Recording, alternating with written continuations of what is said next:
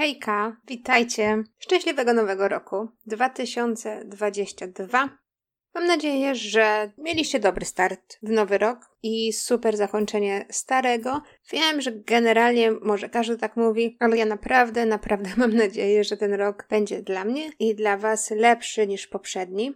Słuchajcie, dzisiaj odcinek 71 i ja się bardzo, bardzo cieszę, że natrafiłam na tę sprawę, o której Wam dzisiaj opowiem, bo z tego co widziałam w sieci, to jest sprawa, która dzieli ludzi, jak majonez kielecki i winiary.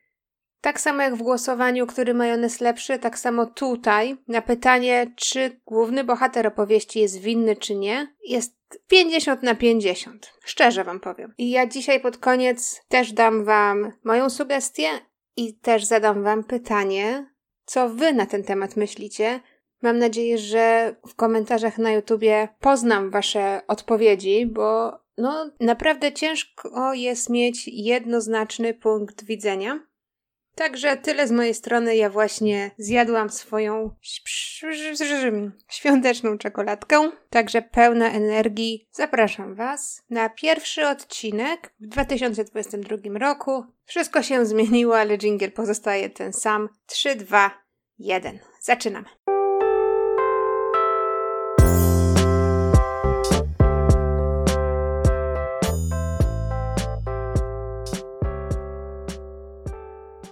Dzisiaj będziemy rozmawiać o sprawie Neitana Carmena. Sprawie dosyć e, hmm, ciekawej, tak bym to ujęła. Sprawie, która wywołuje dyskusję. Ale okej, okay, dobra, zaczynamy od początku. Nathan urodził się w Middletown w stanie Connecticut. W tym roku będzie miał rocznikowo 28 lat. Rodzice Nathana byli rozwiedzeni. Z tego co wiem, jego ojciec nie za bardzo się interesował synem, Wychowaniem Nathana zajęła się jego matka, Linda. Linda była pielęgniarką i ciekawa rzecz tutaj jest taka, że Linda jako pielęgniarka opiekowała się dziećmi z zaburzeniami spektrum autyzmu. I uwaga, okazuje się, że jej syn Nathan też do takich ludzi należy. Podejrzewam, że każdy z nas mniej więcej wie, co to jest autyzm, ale żebyśmy mieli takie samo zrozumienie tej choroby, to może pokrótce powiem o co mi chodzi, Wiemy, że autyzm może objawiać się różnie u różnych osób, ale zazwyczaj wszystkie osoby z autyzmem mają trudności w zakresie relacji społecznych, porozumiewania się, wyobraźni. W efekcie osoby z autyzmem mają wielkie trudności z nawiązywaniem kontaktów. Niektóre ich zachowania nie wpisują się po prostu w kanon takich zwykłych społecznych zachowań, Osoby z autyzmem na przykład mają trudności z kłamaniem, żeby podać taki e, głupi przykład. Zazwyczaj mówią bez filtra się komunikują po prostu. No i mają taki dystans społeczny.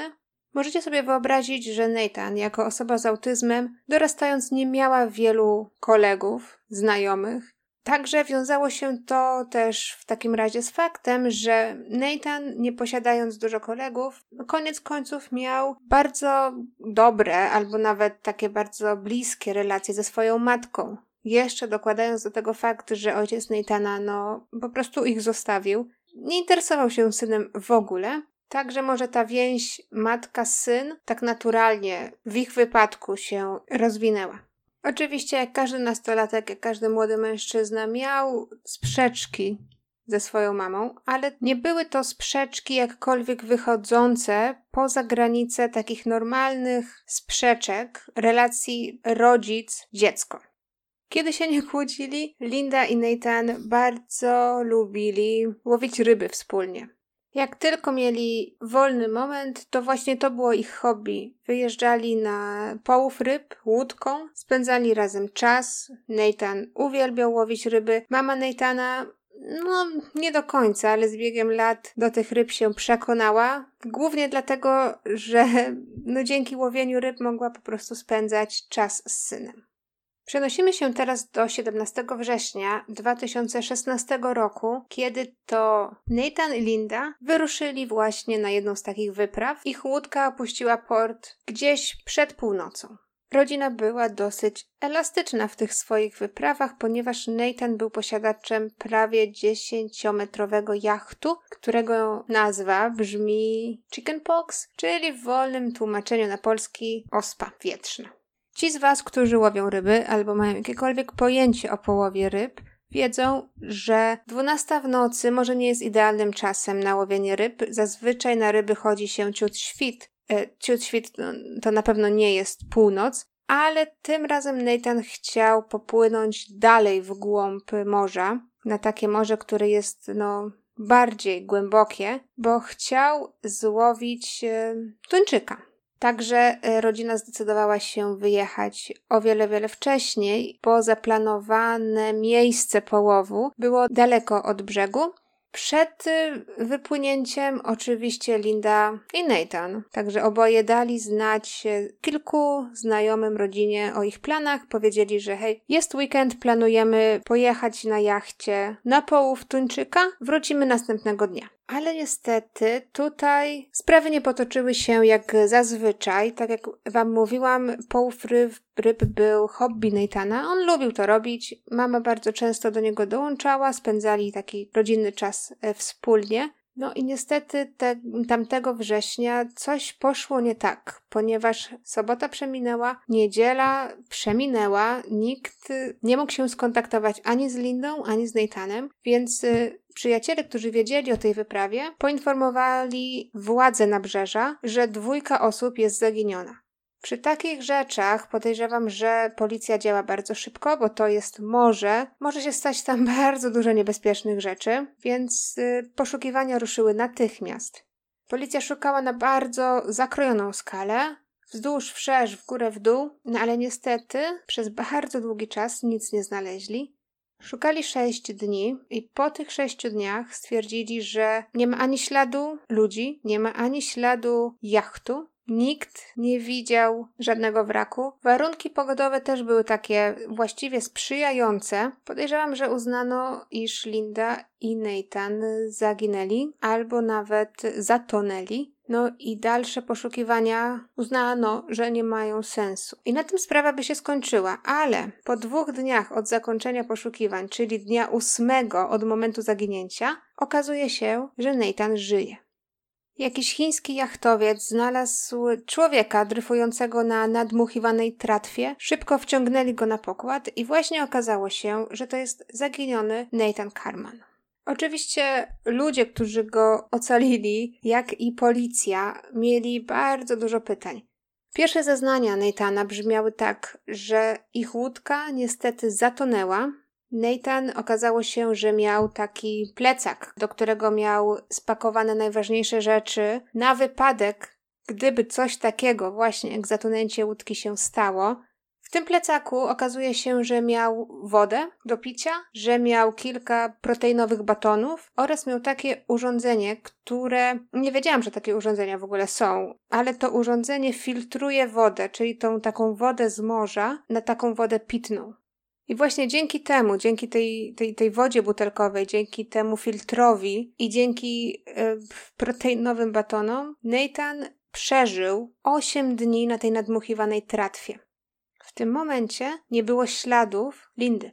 Nathan powiedział, że woda tamtego dnia, kiedy wypływali, była no tak naprawdę lustrzano spokojna, nie było wiatru, nie było fal. Oboje dotarli do miejsca, do tego miejsca, gdzie chcieli łowić ryby. To miejsce nazywało się Block Canyon, o, o wschodzie słońca, więc nic nie wskazywało na to, że coś mogło pójść nie tak. Wręcz przeciwnie, pogoda była super, woda była spokojna, nawet czas przypłynięcia był idealny, także Nathan i jego mama spodziewali się mieć, no, wspaniały połów. Ale okazało się, że ten dzień miał zakończyć się zgoła inaczej. Około połowy dnia, tak około, nie wiem, 12, 14, Nathan usłyszał dziwny dźwięk e, pochodzący z komory silnikowej. Kiedy tam poszedł, okazało się, że komora wypełnia się wodą. I w tamtym momencie Nathan stwierdził, że nic takiego wielkiego może się nie wydarzy, że faktycznie komora wypełnia się wodą, ale postara się to naprawić i spokojnie dopłyną tym jachtem do brzegu. Okazało się to jednak nieprawdą. Nathan nie mógł nic poradzić na to, że, że woda wypełniała tą komorę silnikową. Starał się naprawić, no ale widać, e, łódka napełniała się tak szybko, że Nathan w pewnym momencie powiedział, że okej, okay, nie dam rady, trzeba działać inaczej. Także szybko poszedł i nadmuchał. Podejrzewam, że to taka samo nadmuchująca się tratwa, oczywiście, tą tratwę ratunkową. W momencie, kiedy ta tratwa się nadmuchiwała, statek tonął i tonął i tonął bardziej, do momentu, kiedy Nathan po prostu nie miał innego wyjścia, tylko wskoczyć do wody i dopłynąć do tratwy. I teraz nie słyszymy nic o Lindzie.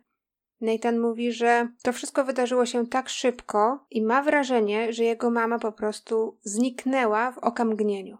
Jego pierwszą rzeczą, o której, o której pomyślał, to jest to, że mama mogła po prostu gdzieś być, dryfować na wodzie, więc szybko zaczął jej szukać. No to wiadomo, no może to jest no, ogromna przestrzeń, nie widział jej nigdzie.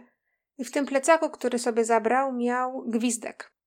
Gwizdek, notabene, jest bardzo, bardzo pomocną rzeczą w takich wypadkach. Nie tylko na morzu, ale też jak idziecie w góry gdzieś na przechadzkę, zawsze miejcie gwizdek. Ja chyba wam o tym kiedyś mówiłam w jakimś odcinku bardzo dawno temu.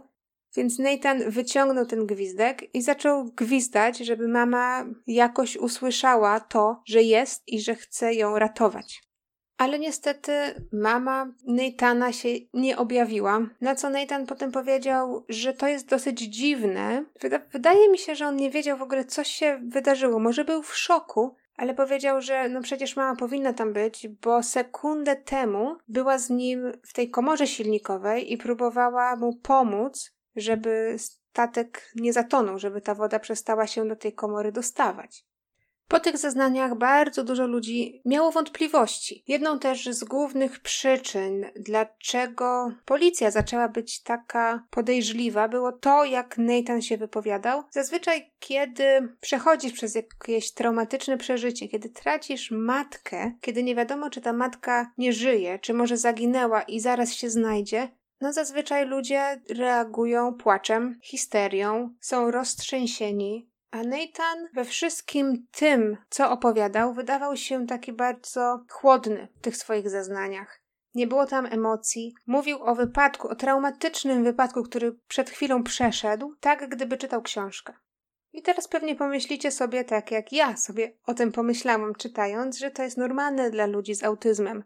Wspomniałam Wam wcześniej, że ludzie, którzy mają autyzm, mają trudności z takim, w cudzysłowie, normalnym zachowaniem. Więc moim zdaniem to, że Nathan nie miał łez w oczach opowiadając o wypadku, że się nie trząsł, że głos mu nie drżał, no ja tutaj uznaję to za w miarę normalną reakcję człowieka z autyzmem. Ale widać, że policja nie była do końca przekonana i zaczęła śledztwo. Pierwszą rzeczą, o której wam powiem, to jest e, tło rodzinne Nathana, Policja sprawdziła to, skąd Nathan się wywodził, i okazuje się, że rodzina Nathana była dosyć, no, dziana. Policja szybko przekalkulowała i okazuje się, że Nathan, jako właściwie jedyny syn swojej mamy, po śmierci swojej rodzicielki, odziedziczyłby od 7 do 8 milionów dolarów. Okazuje się, że dziadek Nathana, czyli ojciec matki, był milionerem, miał mega dużo pieniędzy, ale do jego dziadka wrócimy za chwilę. Część z Was pewnie sobie teraz myśli, że no i co z tego, że o, dziadek był milionerem? No skoro wiadomo, był jedynym synem swojej matki, no to wiadomo, że matka, szczególnie tak kochająca matka jak Linda, raczej nie szczędziłaby mu grosza i podzieliłaby się majątkiem z synem, tym bardziej, że rzadko kto potrzebuje sama dla siebie 8 milionów dolarów. No to naprawdę są ogromne pieniądze. Więc czemu zabijać matkę? Jasne, teoretycznie się z wami zgadzam, bo nie ma to sensu, ale posłuchajcie dalej. W śledztwo zaangażowano profesjonalistów, kapitanów żeglarstwa, których zapytano o opinię, i oni zgodnie powiedzieli, że to jest dosyć dziwne, aby dwoje ludzi, tylko dwoje ludzi, płynęło na połów tuńczyka, bo tuńczyk to jest ryba dosyć ciężka i zazwyczaj potrzeba aż trzech osób, żeby takiego tuńczyka wyłowić z morza, a tutaj był Nathan i jego mama. Mama Neitana miała około 55 lat, z tego co mi się kojarzy. Okej, okay, Nathan był dorosłym, rodnym mężczyzną, ale też takim dosyć chuderlakiem. Więc tutaj profesjonaliści, którzy znają się na łowieniu ryb, stwierdzili, że to jest dosyć dziwne. Drugą rzeczą jest fakt, że to było pierwszy raz Neitana, jeśli chodzi o połów tuńczyka. I tutaj przychodzi na myśl coś takiego, że okej, okay, to jest jego pierwszy raz. Może nie wiedział. Nie wiedział o tym, że potrzeba więcej ludzi, żeby złowić tuńczyka. Nie wiedział tego, że niekoniecznie on sam może sobie z mamą poradzić. Ale tutaj no są dwie strony medalu, wydaje mi się. Po pierwsze, okej, okay, Nathan nie wiedział, mógł sobie zresearchować. Okazuje się, że, że lubił ryb, ryby łowić, że to było jego hobby, więc pewnie się interesował też połowem no, tuńczyka. Dlaczego nie wiedział? Druga strona medalu może być taka, że okej, okay, no ludzie popełniają błędy, nie wiedział, że tuńczyk jest rybą, którą ciężko złowić we dwójkę, ale z drugiej strony przecież by popłynęli we dwójkę, żeby złowić tego tuńczyka. Pierwszy, drugi, siedemnasty raz by im się nie udało, bo okazałoby się, że tuńczyk jest po prostu za ciężki dla nich, żeby go złowić. No i wtedy pomyśleli sobie, że okej, okay, potrzebujemy więcej ludzi i bezpiecznie wróciliby na brzeg. Jaki problem? Trzecia rzecz, którą policja usłyszała od profesjonalistów, był fakt, że łódka Neitana była ciutkę za mała, a właściwie dwa razy za mała, na połów tuńczyka tak daleko od brzegu. Zazwyczaj ludzie potrzebują po prostu większych gabarytów, aby sobie poradzić z takim połowem tak daleko od brzegu.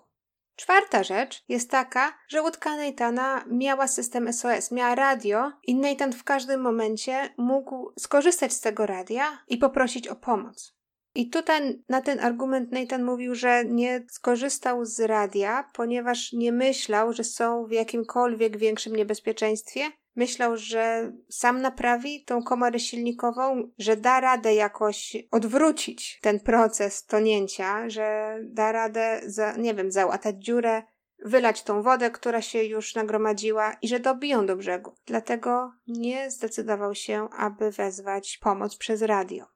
To, co Nathan powtarza, to słowa nie wiedziałem, że toniemy. Wiedziałem, że mamy problem, ale nie zdawałem sobie sprawy, że toniemy. Musimy teraz przejść do rodziny Neitana, bo tutaj też dzieją się dziwne rzeczy. Słuchajcie mnie uważnie, bo to może zmienić wasze zdanie. Wspominałam o tym, że dziadek Neitana, John, miał dużo pieniędzy.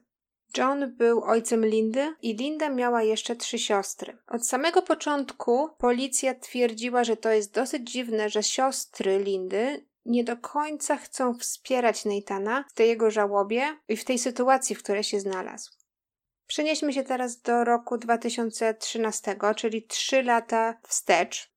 W grudniu dziadek Nathana, John, okazuje się, że został zastrzelony w swoim domu po tym, jak jego żona miesiąc wcześniej zmarła na raka.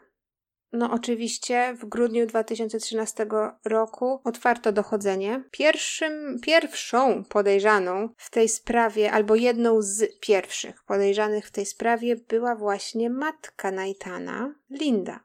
Okazało się, że Linda miała dosyć agresywną kłótnię ze swoim ojcem i nawet gdzieś tam doszło do rękoczynów, Policja przebadała ten trop i tym samym oczyszczono Linda z zarzutów, ale podejrzenia spadły na Neitana. Okazuje się, że Nathan ogółem miał bardzo dobry kontakt ze swoim dziadkiem, lubił z nim spędzać czas, uczył się od niego. Ta relacja dziadek-wnuk była jak najbardziej poprawna.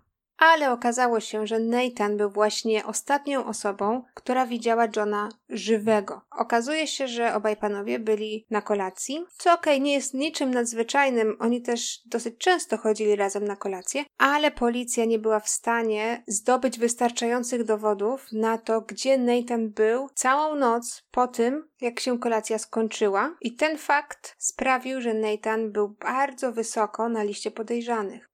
I żeby tego było mało, okazuje się, że rankiem, wtedy kiedy odnaleziono ciało Johna, wyszło na to, że Nathan zabrał dysk twardy z komputera dziadka oraz GPS z jego samochodu Jakiś czas przed zabójstwem Johna, Nathan zakupił strzelbę. Jakimś sposobem ślady z miejsca zbrodni, czyli ta kula, która przebiła serce Johna, był ten sam kaliber, co kula, którą Nathan mógłby użyć w swojej strzelbie.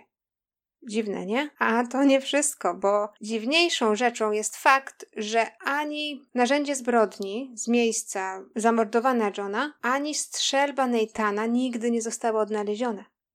No, Nathan twierdzi, że tą strzelbę swoją zgubił, że jej nie ma, no a policja po prostu nigdzie nie mogła znaleźć e, narzędzia zbrodni w pobliżu domu Johna albo gdzieś tam, nie wiem, w śmietniku, w ogrodzie, w pobliżu też, też jej nie było, więc obie rzeczy zniknęły.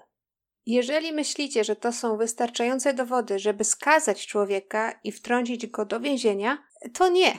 Oczywiście policja twierdzi, że Nathan jest nawet nadal podejrzanym w sprawie zamordowania Johna, ale nigdy nie było aż tak wystarczających i mocnych dowodów na to, żeby oskarżyć Nathana i żeby go wtrącić do więzienia. Teraz pytam się Was, co sądzicie? Ale zanim wydacie swoje wyroki, zanim napiszecie komentarz, słuchajcie dalej. Wróćmy teraz do roku 2016 i do zatonięcia łodzi. Na policję zgłosiło się kilka osób, które twierdziło, że widziało Neitana, jak przed wypłynięciem naprawia łódkę i wprowadza jakieś modyfikacje.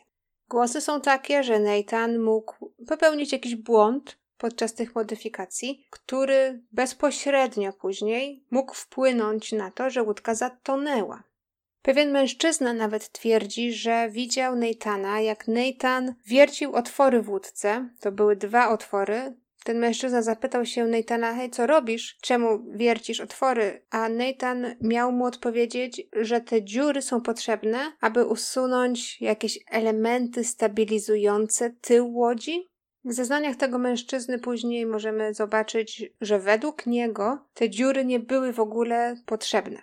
Nathan spytany o te dziury powiedział, że tak, wywiercił dwa otwory, ale później je zakleił i zalepił przed tym, jak wypłynął z matką z portu. I znowu, żeby tego było mało, eksperci zwrócili też uwagę na tą nadmuchiwaną tratwę, na której Nathan był przez 8 dni. I tutaj pojawiają się dwie rzeczy. Pierwsza z nich jest taka, że to jest dosyć ciężko, aby przetrwać na takiej tratwie przez aż 8 dni, że w czasie pomiędzy zatonięciem łódki a odnalezieniem Neitana pogoda nie była aż taka sprzyjająca, że były fale, które mogły naprawdę z łatwością przewrócić tę tratwę. No to była taka zwykła nadmuchiwana tratwa. A wiadomo, jak morze nie jest spokojne, jak są fale, jak ci tratwę przewróci, to jest naprawdę ciężko na nią po pierwsze znowu wskoczyć, a po drugie ją ustabilizować. Eksperci mówią, że Nathan był w zaskakująco dobrej formie, jak na człowieka, który przeżył na wodzie i batonach proteinowych przez 8 dni.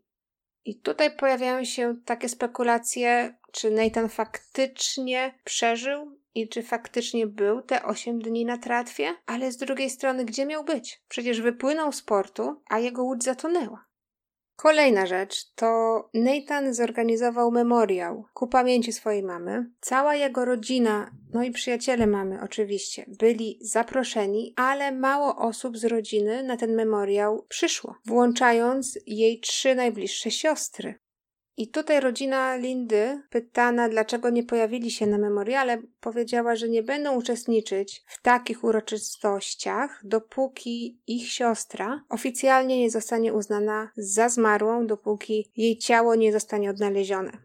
Sprawa Nathana i jego mamy była omawiana w mediach, była pokazywana w informacjach, więc po memoriale dziennikarze zapytali Nathana o tą sytuację w rodzinie i Nathan powiedział, że cała rodzina była zaproszona. Chciałby, żeby wszyscy przyszli, żeby się wspierali jakoś razem w tej trudnej sytuacji, ale też, że ma nadzieję, że jego mama zostanie odnaleziona. Tutaj jest pytanie, czy memoriał to nie jest taka uroczystość, którą organizuje się wyłącznie po śmierci osoby? Żeby razem się wesprzeć, żeby powspominać, żeby jakoś sobie ulżyć w cierpieniu razem z innymi osobami, z rodziną i z przyjaciółmi. Możecie powiedzieć, że dlaczego w takim razie Nathan zorganizował memoriał pa- ku pamięci swojej mamy, skoro w wywiadzie mówi, że ma nadzieję, że ona się odnajdzie żywa. Tutaj chcę Wam znowu przypomnieć o tym autyzmie, na który cierpi Nathan.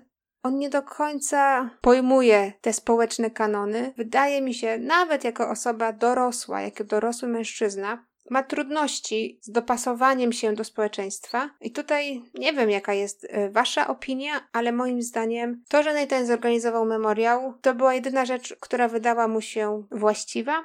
Bez względu na to, czy memoriał jest organizowany ku pamięci osoby zmarłej, czy jeszcze poszukiwanej. Tutaj po prostu Nathan mógł nie wiedzieć lepiej. No i co teraz myślicie? Dajcie mi znać, czy wasze zdanie się zmieniło z tego zdania z początku odcinka? Jeszcze jedno mam do powiedzenia. Jak myślicie, że ta sprawa jakby ucichła od 2016 roku, to jesteście w błędzie. Przenosimy się do roku 2017, kiedy to Nathan zgłosił roszczenia do firmy ubezpieczeniowej, aby wypłacili mu odszkodowanie, ponieważ jego łódka była ubezpieczona. Roszczenia Neitana opiewały na sumę 85 tysięcy dolarów i firma ubezpieczeniowa odmówiła wypłaty odszkodowania, twierdząc, że fakt, iż łódka zatonęła, wynika z winy Neitana, który wcześniej jakoś ingerował w tą swoją łódź. To rozzłościło Neitana, wytoczył sprawę sądową i tutaj sędzia orzekł na korzyść firmy ubezpieczeniowej. Stwierdził to samo, że to, iż łódka zatonęła, jest bezpośrednim wynikiem tych prac serwisowych, które Nathan zrobił.